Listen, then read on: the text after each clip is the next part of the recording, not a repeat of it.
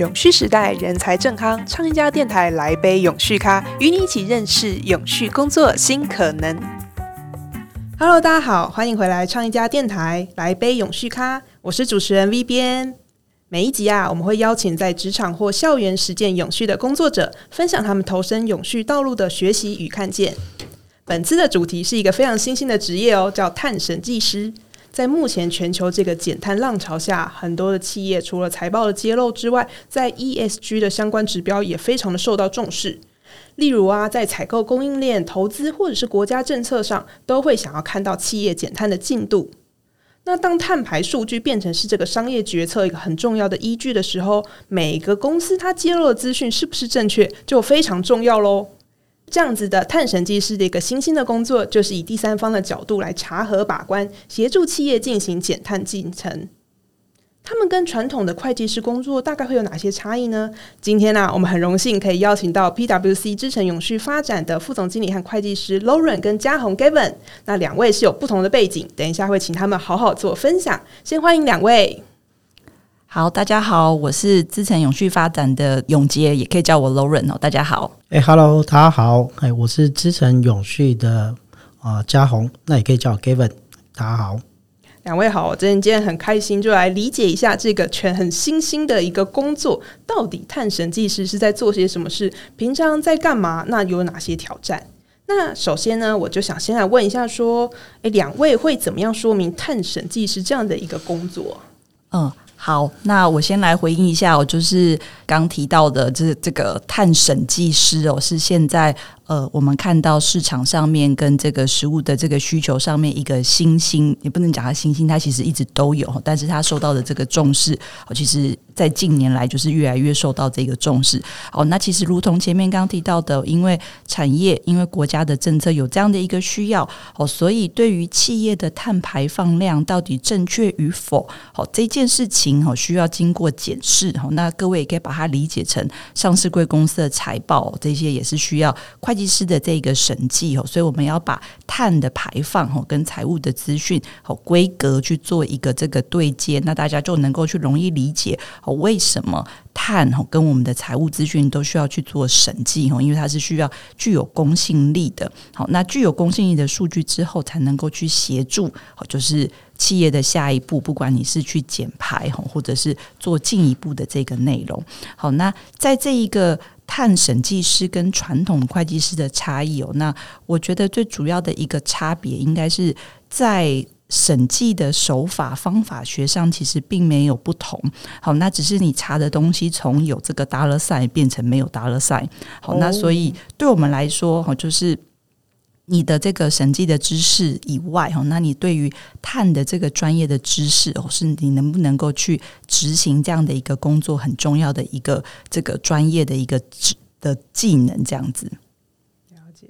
Gavin 这边有没有帮我们补充什么？哎，就如同罗伦会计师谈的哈，我想现在在全球谈的一个趋势，就是谈到 ESG 的趋势。那在 ESG 的趋势。大家会把它现在想成它跟财报的资讯，好，其实是对等位阶的，好，所以如同我们刚才罗伦会计师谈的，现在未来大家除了在谈财务的审计以外，现在就在谈 ESG 的审计。那一个 ESG 碳的一个审计来看的话，现在的位阶看起来已经越来越跟财务的一个位阶其实是一样的。了解。所以这个碳这件事情，现在其实就跟财务一样，企业非常的重视，所以相关的职缺好像就越来越多，大家都会需要说，我也要请一个这样的人才来帮我处理相关的政策。对，哦，特别是我们看到现在资本市场上面有很多的资金工具，哈，都会跟。碳哦去做一个连接哦，那比方说在我们国家推动绿色金融哦，那你现在你的碳排放量可能会影响到你跟银行借款的利率，或者是你的额度的部位，又或者是会影响到你发公司债的这一个利率哈。那所以这个这件事情，它资讯的正确性，当然自然就需要一个碳审计师来去验证它是否正确，因为这个会影响到不管是企业或者是投资哈，就是金融工具的投资方。所以这个大概在我们这几年看来，全球的趋势都是这样子的一个演进。有点好奇，因为也要说审计师是钱嘛，我好像可以想象，那碳审计师要算碳的话，企业的碳要怎么算？也可以跟我们分享一下。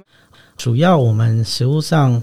啊，现在在做碳的审计，我们其实啊在谈量化哈，或是计算碳的一个内容上面，一定要有一个国际的一个标准。好，所以我们现在在去量化碳的一个排放，其实现在大家常引用的国际标准就是盘查议定书 GHG Protocol 这样的一个标准。好，那所以它在这个标准里面，大概也跟我们谈到啊，在一个企业里面哈，它有关的排碳主要会有三个部分。好的一个来源，那分别是范畴一二三。那范畴一的一个排放，好，大家可以把它想成就是在企业端或是在工厂端它的直接排放。那我们常听到的，好，比如说有些工厂它就有锅炉啊，燃烧天然气或是重油，那燃烧这些化石燃料产生的排放，又或者是说有一些交通车辆、公务车啊上面的一个排放。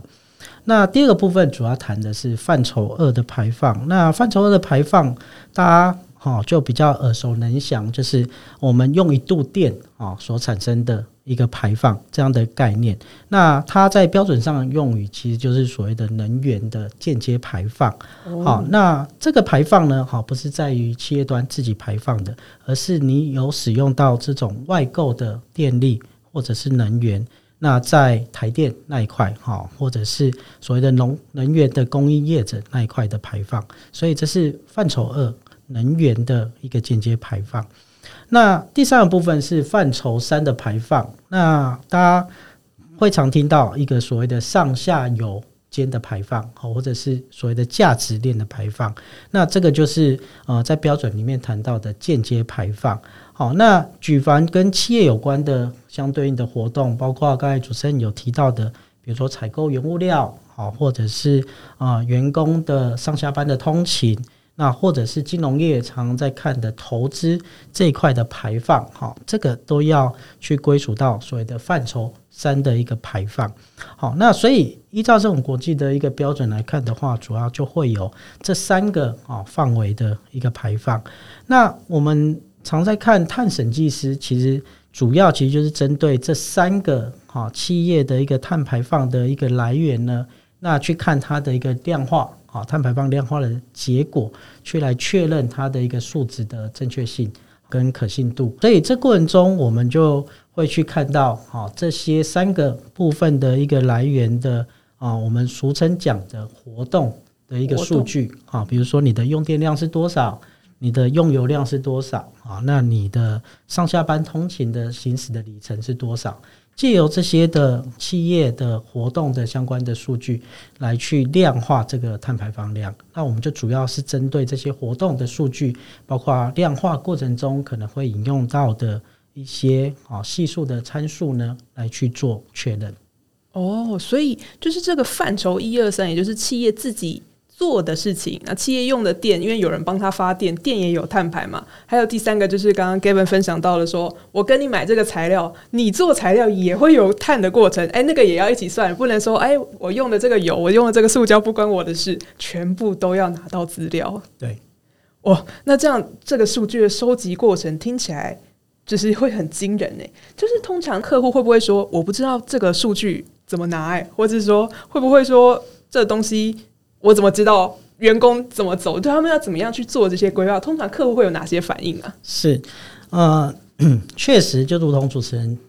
提到的哈，就是因为这些的一个议题，对很多企业来讲，其实它都是一些新的一个议题。好，那但是对于这整体的一个量化部分，都会跟公司的相关的营运跟活动的一个数据。收集有关系，嗯，那这些的数据呢？假设你以往没有注意的话，可能就会有一些缺漏，好的一个部分，或者是可能会有一些你过往它没有被记录下来，这样根本没想象过那个归我管呢。对，那样的一个轨迹。所以，而且另外来讲，呃，在企业端遇到一个比较大的挑战是，这些的营运的活动呢，好，其实都跟各个部门好会有一些关联，都不是单一部门。哦，去可以去做管理的，所以实物上呢，我们现在看到很多企业在推动这个所谓的碳的一个盘查量化，包括后面的哈一个审计的部分呢，这个都是由多个部门哈，他去筹组一个工作小组出来哈，然后去做整个公司全面的一个盘查，好来去做执行，那以克服这样的一个困难。那当然，这过程中最重要的一点是是要高层的支持啦，哈，因为你可想而知，它是牵扯到很多的一个部门，那没有一个所谓的总经理或是执行长。好，或更甚至于董事出来发号施令，对，好来去说这件事情对公司很重要，那各个部门都必须要去做这样的一个盘查。如果没有这样的一个动作，哈，我想在做这整件事情来看的话呢，其实他会遇到非常大的一个困难。另外，谈到在数据收集面的部分，哈，当然，呃，可能很多的企业都会遇到我刚才提到的，哈，一些数据它可能没办法保留。好，或是以往来看的话，它可能没有充分的被记录下来。对，那这该怎么办呢？那我想对应到国际的一个标准来看的话，它是可以允许啊，你可以是用一个合理的一个方式来去做一个统计，或者是计算，或者是估计的。但是重要的一点是，这个过程中呢，因为你会有所谓的碳审计、第三方审计啊来看这样的一个数据，所以过程中一个很重要一点就是透明度的一个问题。啊，也就是说，如果对举个例子来看的话，比如说，呃，在过去一年，啊，我有一个设备用了一百公顷的油量，那这个油量呢，哈，它可能不是是透过实际的一个表的记录值记录下来的，好，可能你过往它是没有这样的记录的，那可能是公司来去做一个计算跟推估的，那你就必须要去说明这个一百公饼你是怎么计算出来。或是估计出来的。啊，那这过程中你必须要一个合理性的一个说明，跟一个啊整个量化过程上面的计算的公式，那以让外部的一个啊审计的一个查验单位来看这件事情的时候呢，它有一个合理的一个判断，那以让整个数值的一个部分呢，能它的准确性能提高。了解，所以其实，在你们在协助客户做这些简单跟盘查的过程中，其实就是需要不断去帮客户去爬出，说，哎，你还有哪些资料？那如果你没有资料，那我们还是可以给你一些建议，你怎么去推估，要帮客户做这些事情的。是的，目前有没有什么是企业常常会先误会说，哎，他不知道这个也要算，有这种常见的盲点，然后会让你们觉得说，啊，这个也忘记这件事情了。是的，这个嗯，常常是有的哈，因为当我们谈到碳排放量。这件事情其实就是跟公司的化石燃料有关系。好，那所谓的化石燃料就是包括到我刚才提到的天然气啊，或者是你公司会有用一些重油。那包括到我们现在所使用的电，在台电那一块可能都是用化石燃料啊去产生出来的。那这一块其实大家会比较不会去忽略它。哦，大概就是比较清楚的一个定义。那呃，常常会被忽略的是一些所谓的易散，易散。所谓的易散，我举个例子，比如说很多的企业在企业内部都有所谓的空调啊，很常见啊，或者是冰水机的这样的系统，或者是冷气。那其实，在这些的系统里面呢，哈，这些制冷的系统啊，我们俗称叫它所谓的制冷系统的部分，它其实都会用到所谓的冷媒。嗯，好，那在冷媒这一块呢，好，你在填充的过程中，或者是在使用这些机器的过程中，它就会溢散出来这些冷媒。那其实它都是常见的温室气体的其中的一种。好，所以像这样的一个温室气体，我们也必须要去量化它，啊，那去统计它，那以完整的去看你公司的整个温室气体的一个排放量。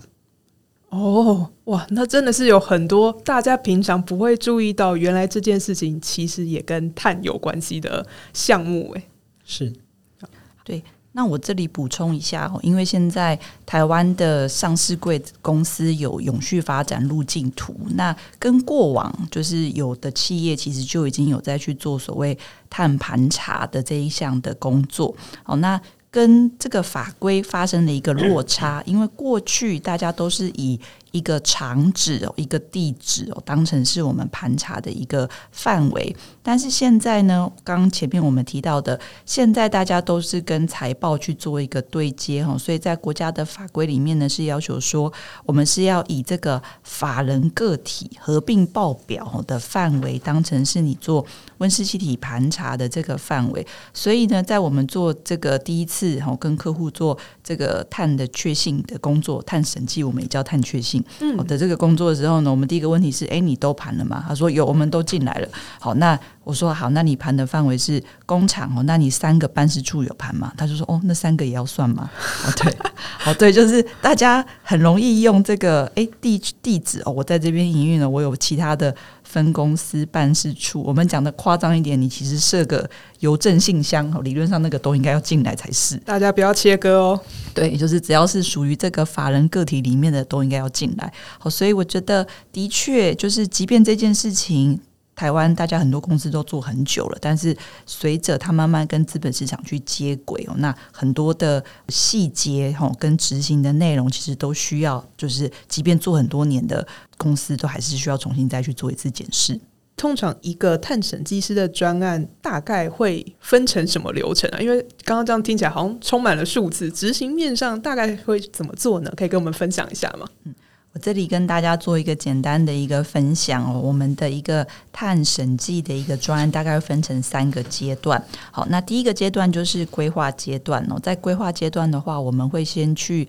哦做几件事情哦，当然组成一个工作团队哦，这个团队的成员是不是具有足够的知识哦？那这个是我们在。规划阶段哈会去筹组这样的团队，那另外一个很重要的就是在规划阶段的时候，我们就会就哦就是客户为什么要来去取得碳确信哦碳审计这件事情，它的使用目的好，那跟对他现在的这个资讯收集的一个情形哦，做一个初步的一个呃分析哈。那在我们规划阶段做这件事情，都是为了要去辨识好这整个公司的碳排。的资讯，它可能有哪一些误数风险产生？哦，就是到底是有没有完整，或者是正确，或者是真实存在？哦，这个是我们比较审计的一个用语哦，就是风险在哪里？那我们就进会进入到这个执行阶段哦，就规划阶段所辨识出来的风险，我们会来去做相关的测试。哦，那不管是做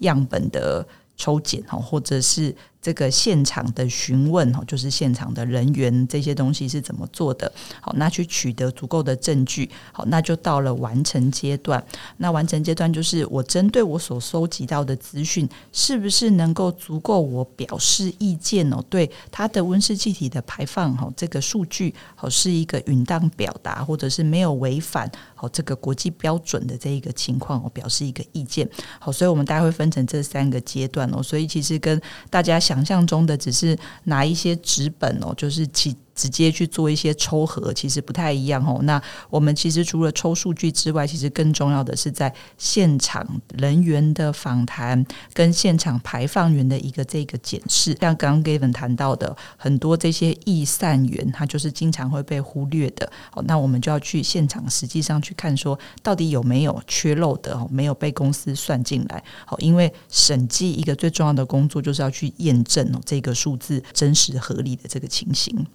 了解，所以居然如果要跑现场，所以意思是说，你们需要去现场看一下客户有冷气，或是有哪一些机器，他们自己没有想到会归在说，哎，这个不是工厂，这只是大家的电风扇，是有点像这样子，要去把这些小的东西，大大小小都把它算起来嘛？对，确实，就如同主持人跟多伦刚才提到的哈，在现场的一个啊确认，或者是叫我们叫集合的一个部分呢，其实它是一个非常重要。的一个程序哈，我们不当做不单纯哈，只针对所谓的数据上面哈相关的凭证来去做核对。那现场的一些实况的一个比对，哦，对我们来讲也是非常重要的。那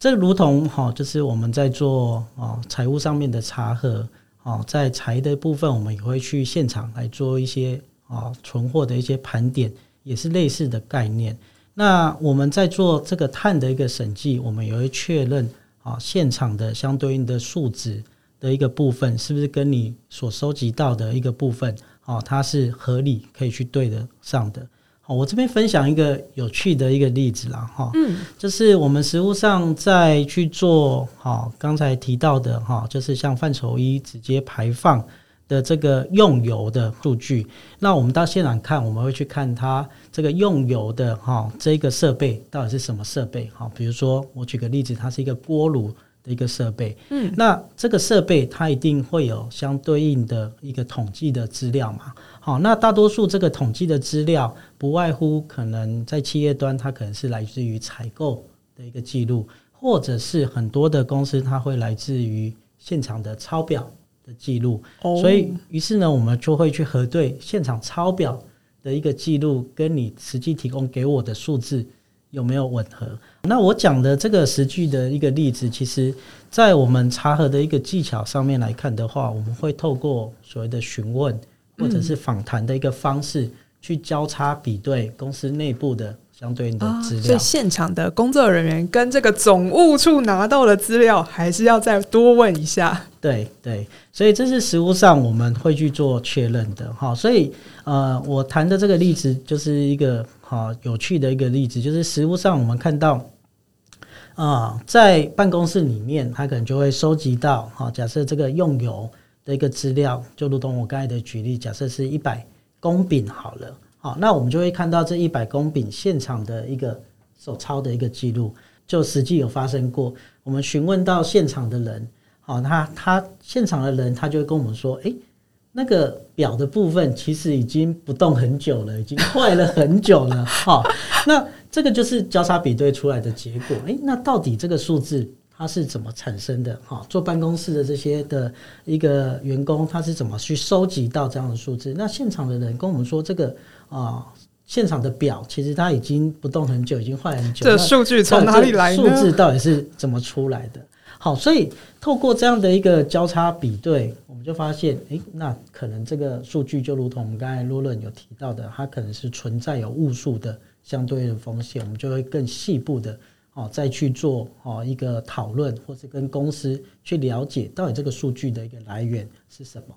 好，所以这是一个有趣的一个例子。这样听起来，觉得你们。这个探审技师的工作很有柯南的精神呢，就是客户说来，这是我的报表一二三四五，但你们还是要去现场说，你这个一是哪一个数字加给我的？你这个二，大家真的是这样吗？要有一点点质疑客户这个数字的精神。当然，我觉得客户可能也不是故意的，但有时候真的是大家不知道这个数据交上来的时候，需要你们这样一个细节一个细节去看，说有没有误差。是的，没有错。哎，这边我刚好想举手问一下，因为刚刚 Lauren 有分享到说企业的目的，我想知道就是这个企业不同的目的会造成什么样不同的计算，或者是你们在评估过程中会有什么样的差异吗？嗯，举一个例子来说，假设今天我们已经知道哦这一个。呃，客户他今天有受到哈，他其他方哈，不管是他的客户或者是他跟银行的资金需求哈，有去约定哦，就是碳的这一个资讯哦，作为其中一个。呃，关键的绩效指标，意思就是你的碳排放量可能会影响到它的单或者是它的利率的时候，那对于我们来讲，但是企业有这样的一个压力的时候，它自然就会有想要把它的碳算少一点哦。你当然也可以理解，可以理解，对，好，所以我们当然就要去理解说，哎，这个客户今天他要取得这个第三方的这个呃。审计或者是确信的报告的时候，他的目的是什么？今天是要给银行，或者是给他的客户？好，那在这一些不同的利害关系的期待之下，哈，可能会有产生什么样子的对我们审计工作的一个规划影响？果然是要因为企业它的目的不同，其实要更去小心的确认他为什么要这份报告。因为就像刚刚 Lauren 讲的，我觉得还蛮有感。因为我就是一定要减二十趴，我好像各种数字，说不定我自己内部发现二十五趴的时候，我都会想要偷偷的看一下能不能水一下弄一下，然后再交上去，请你们做认证，对不对？嗯，对，所以这个就是我们在评估整个风险的时候，我们需要纳入考量的。好，所以不单纯是哦，这个数据的来源哦，就是像刚刚 Gavin 提到的这个表不动很久了，哦，它的使用目的哦，那跟其他整体的，我们会在前面我们讨论到的规划阶段去做一个整合式的一个评估，我来去决定我的风险在哪里，那我应该要来去怎么样去做我的一个审计跟确信的一个工作。了解，我有点好奇，就是有没有什么刚好会是说你们跟管理处拿到一份资料，但现场人员资料不一样，那你们要去做一个协助他们双方沟通或是验证的工作吗？还是这个工作就是他们自己内部去讨论这样子？是的，实务上其实我们常常扮演这样的角色哦，还要协助这个沟通哎，是的，好，就是因为呃。常常企业在收集这些数字来看的话，它常会忽略一点，就是交叉比对哈，或是各部门数据一致性的一个问题。那透过第三方啊来做这个碳审计的一个过程中，其实也可以帮助他们内部去理解这个数字啊的一个正确性跟一致性。那另外也帮助他们在内部啊的一个决策上面，比较不会去用到所谓的错的。哦，一个数据。那另外来看，就是我们可以去跟他们做讨论。哦，A 部门跟 B 部门某些情况，它的数据可能都来自是对的。那到底用哪个数据才是比较是合乎到他们决策的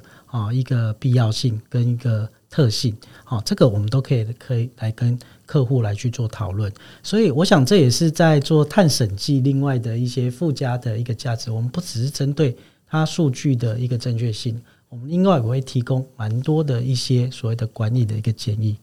哦，在谈这一块。了解，其实你们不只是帮客户，好像很严格无情的说，我帮你确认数字。其实，在怎么做的更好的面向上，你们也是可以提出很多的方法，让客户去思考。哎，原来我还有这个东西没有做到，原来这些部门还可以合作起来，一起做到更好的一个减碳进程。那做碳审计师会有哪些的挑战啊？OK，呃，我想从刚才我们的工作内容的描述来看的话，其实，呃，我们现在发现，其实，在对应到的一个挑战，就是来执行这个工作的一个人才，哈，其实是不容易寻觅的。对，听起来要做好多事哦。对，因为他可能某种程度，他要去了解到财务面向，哈，或者组织的一个管理面向的一个部分。另外，他也必须要去了解这所谓理工。背景要知道的哈，温室气体的这样的特性，哪些的一个排放源可能产生温室气体这样的一个理工的一个知识，好，所以对应到我们觉得现在要去执行这个一个工作，好，最大的挑战其实是人的一个部分，包括人的一个培养，跟它对应到怎么样把它的一个技能上面能提升。那呃，就我们的观察，其实，在台湾来看的话，并没有所谓的任何一个学校或任何一个科系专门在谈所谓的碳审计，所以实物上我们像呃，就资诚来看的话，其实就是已经正在哈，就是协助我们国内相对应的产业，包括到整个应用这一块的一个议题，再去培养这一块的一个哦人才。所以，如同刚才主持人介绍的，哈，像罗伦他是会计师。啊，他是会计背景，那本身我呢，哈是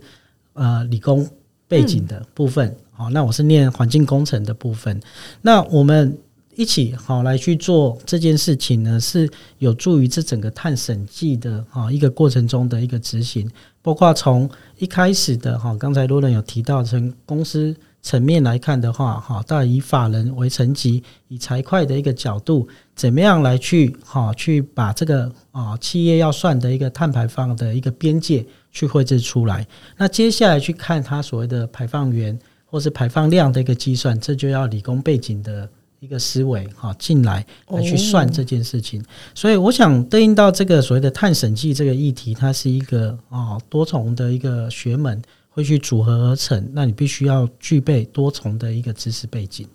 跨域这件事情，在探审技师的工作上就变得很重要的一种能力了。对，是的，对，因为就是刚刚我们稍早也提到，除了这个理工温盘怎么计算，因为你总要知道怎么计算，你才知道它，你才能够去查它到底算的对不对。那这一些新的国际的科学报告，国内的相关的。法规、环境的一些法规等等的，那这个都不是过往好像我这种诶快进背景的人吼会想会会去了解的哈。那但是为了要去从事担任这一份工作哈，那我就必须要去了解这一段吼，这一些跟我过去。本科系从来没有的，那像 Gavin 呢，他过去从来也没有去学过这个审计学哈，那但是他也要去学习这样的一个方法哈，跟刚我们谈论到的，可能会不会有风险呢？企业有没有舞弊的这个可能？他要去做一些这个评估，那这些都会随着时间有不同的变化跟演进哦，所以没有办法学一套用十年哈。我们常玩笑讲，就是一直在念书。那现在有没有什么样的法规是你们在过程中发现说前面几年可以这样做，但后面几年因为国际规则改了，然后又要重新再算？现在有哪些这样子的规则有正在发生吗？哎，实际上其实这确实每年都在发生哦，每年吗？因为在谈碳的一个量化哦，其实这个呃前后加起来大概也不超过二十年的一个时间，所以对于这整个的一个技巧跟标准上面来讲的话，现在还是在持续的一个演进跟精进。哇，等于规则正在变化，但你们又要抓住规则来落定。是的，所以我们其实很重要一点，其实要应用这种国际的一个标准，哈，适时的去依循着这个国际标准的变化，来协助这些企业，哈，不管是在它碳的一个量化上面，或者审计的一个方法上面，都要与时俱进，来去做一个更新。哇，那光是刚刚说还需要有理工背景，要会计，要跨领域，但你们两边不管是先学对方的专业，然后又要一个新的知识，这个知识还自己不断的一直在滚动变化，这样的人才真的是要很有学习的热情力耶。是的，没有错。所以谈到怎么样的人才才适合这样的人哈，我们大概。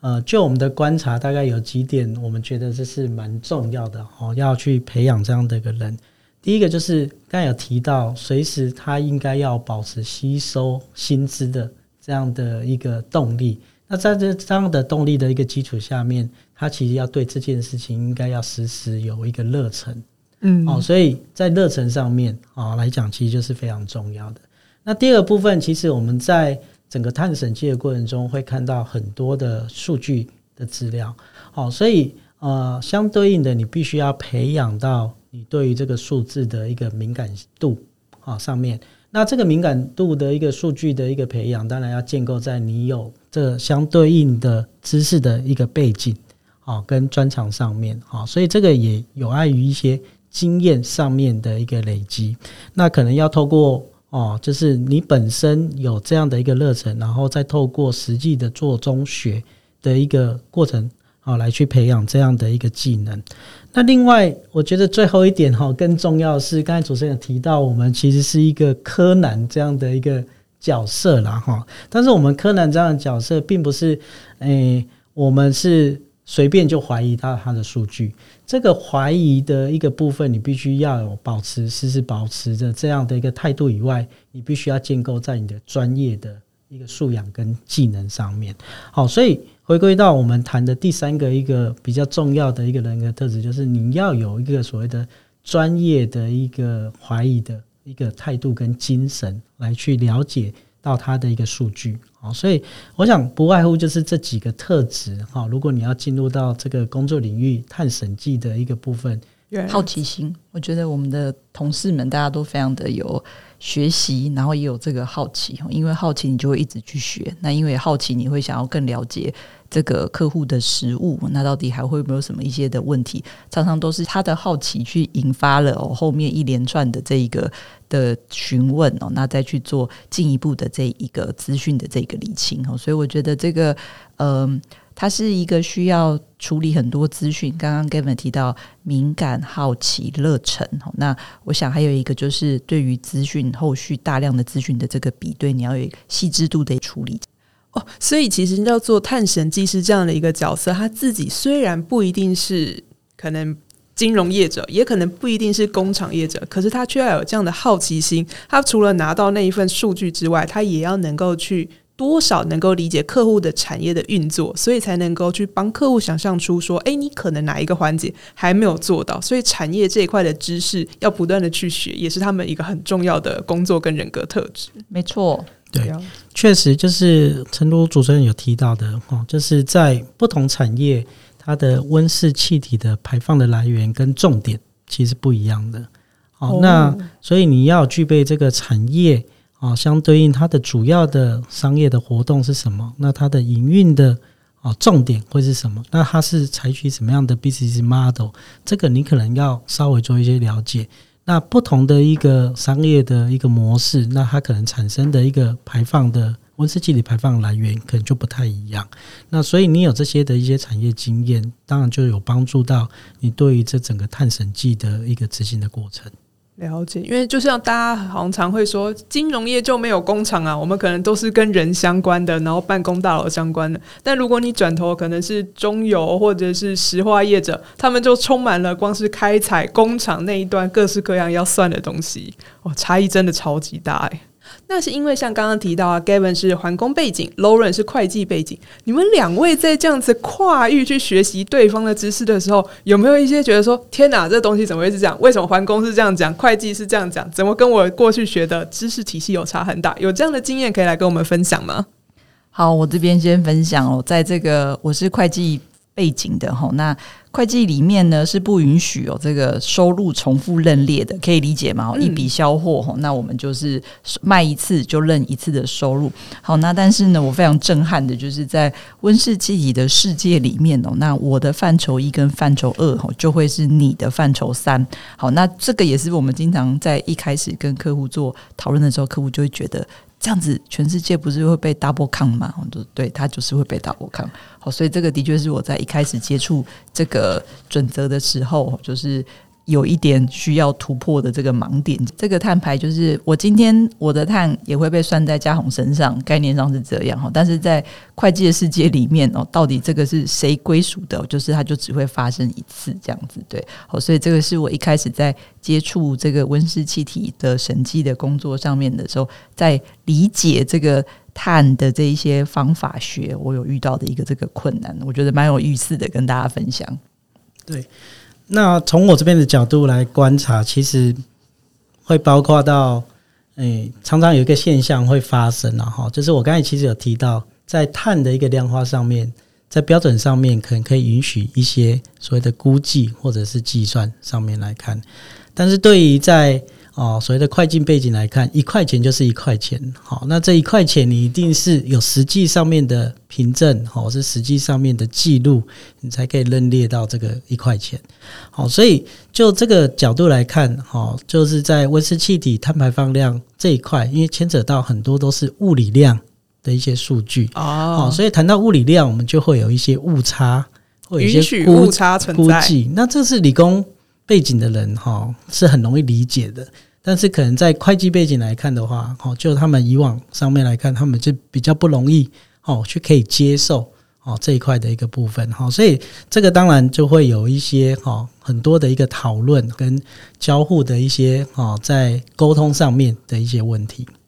所以就是理工背景的人，他在进入的过程中，他反而要想办法去把这些误差或是原本可以接受的预估值。落定在那个数据上，对，是的，哦，对，就是在这个我们讲我们的角色其实是去审计哦，这个客户的温室气体的排放量，所以当今天有涉及这些估计的时候，那当然很重要的就是刚刚 Gavin 也提到的，就是你的估计到底是怎么去做出来的，是否有一个明确的。依据跟揭露，那在审计的过程，我们就去检视这个估计到底是不是合理的。好，所以这个我想就是我们两个双方经常是在办公室里面，就是我抱着。这个准则的书跑去找 Gavin 问他说：“这个到底是什么意思哦？C H 四哦，这个我们二十年没有念化学了，对他到底他到底代表的意思是什么？对啊，那 Gavin 也常拿着这个财务报表，那这个东西到底是要要算不算？要不要放进来？所以我想这个就是交互我们在办公室里面经常发生的一些画面，就蛮有意思的。就是两边我们都还是持续的在去做学习。对，好，那我想给跟我一样不是理工背景出身的哈，如果想要加入这个行业。好，那我想刚刚我们其实前面已经谈到很多的人格特质。好，那就专业上面，其实现在房间也非常多的这些课程呢，大家可以去做学习。好，那不过我想更重要的是，就是在学习的过程以外，哦，那我们要随时保持哦，因为这些东西都是有变动的。好，所以你要保持足够的弹性哦，去一直不断的更新你的知识。好，那这个是我给可能非理工背景的这些。大家们哦，一个这个实物上面想要加入工作的一些建议。了解。那 Gavin 这边呢？对，那我从理工的一个角度来切入，给理工背景要切入这个议题的一个建议。当然，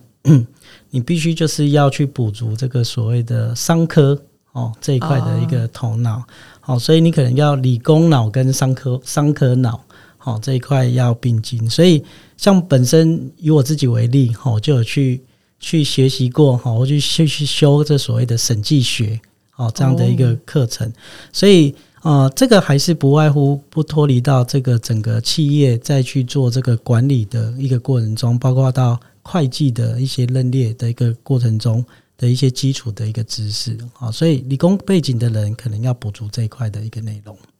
哦，那这样听起来，其实虽然这个工作相对的就是要学习的东西很多，可是其实不管是理工背景的人，或者是商业背景的人，他反而也都有机会透过学习跨域补足，来进入这样子的一个新兴的产业。所以实务上，像我们现在事务所哈。其实再去培养这样的人，我们其实是广纳百川呐，哈，就是不管你是商科的还是理工科的，你都可以进来到这个领域。呃，先决条件就是刚才提到的，哈，要有相对应的一些人格特质。我们会看你，哈，是属于所谓的理工科系的一个部分，那当然你就要补足补足商科的部分。那如果你是商科的部分，你本身是有会计的一些基础，那当然你就要去修。啊，相对应好理工这部分的一些温室气体的一些概念，好跟量化的一些基础，大致上我们是这样来去培养啊这一块的一个人才。哦，Loren 这边还有什么在人才上要做补充的吗？嗯，我想就是欢迎大家都加入这一个哈碳审计的这个工作哈，因为它的重要性好那。大家也都可以看到，在这个世界，或者是台湾都有去谈到，所以这个的确是未来的趋势。好，那也没有像大家想的这么难，它并没有一个特定的科系可以百分之百符合。好，所以只要愿意学习，那具有这样的一个人格的特质，我们前面提到的，好都很欢迎大家再加入我们。了解哦，这样听起来，今天真的对这个新兴的工作探神技师，突然又敬佩，然后又觉得好难哦，那就觉得哎，好像也蛮好玩的，因为又能够一直去学到新的知识。好，今天非常谢谢两位来来杯永续咖分享探审技师的一个工作。如果大家喜欢今天的内容，欢迎帮我们按赞分享，也欢迎留言告诉我们你还想知道哪些永续工作呢？来杯永续咖，我们下次见，拜拜。拜拜，拜拜，大家再见！赶快欢迎加入探审技师哦，是欢迎欢迎。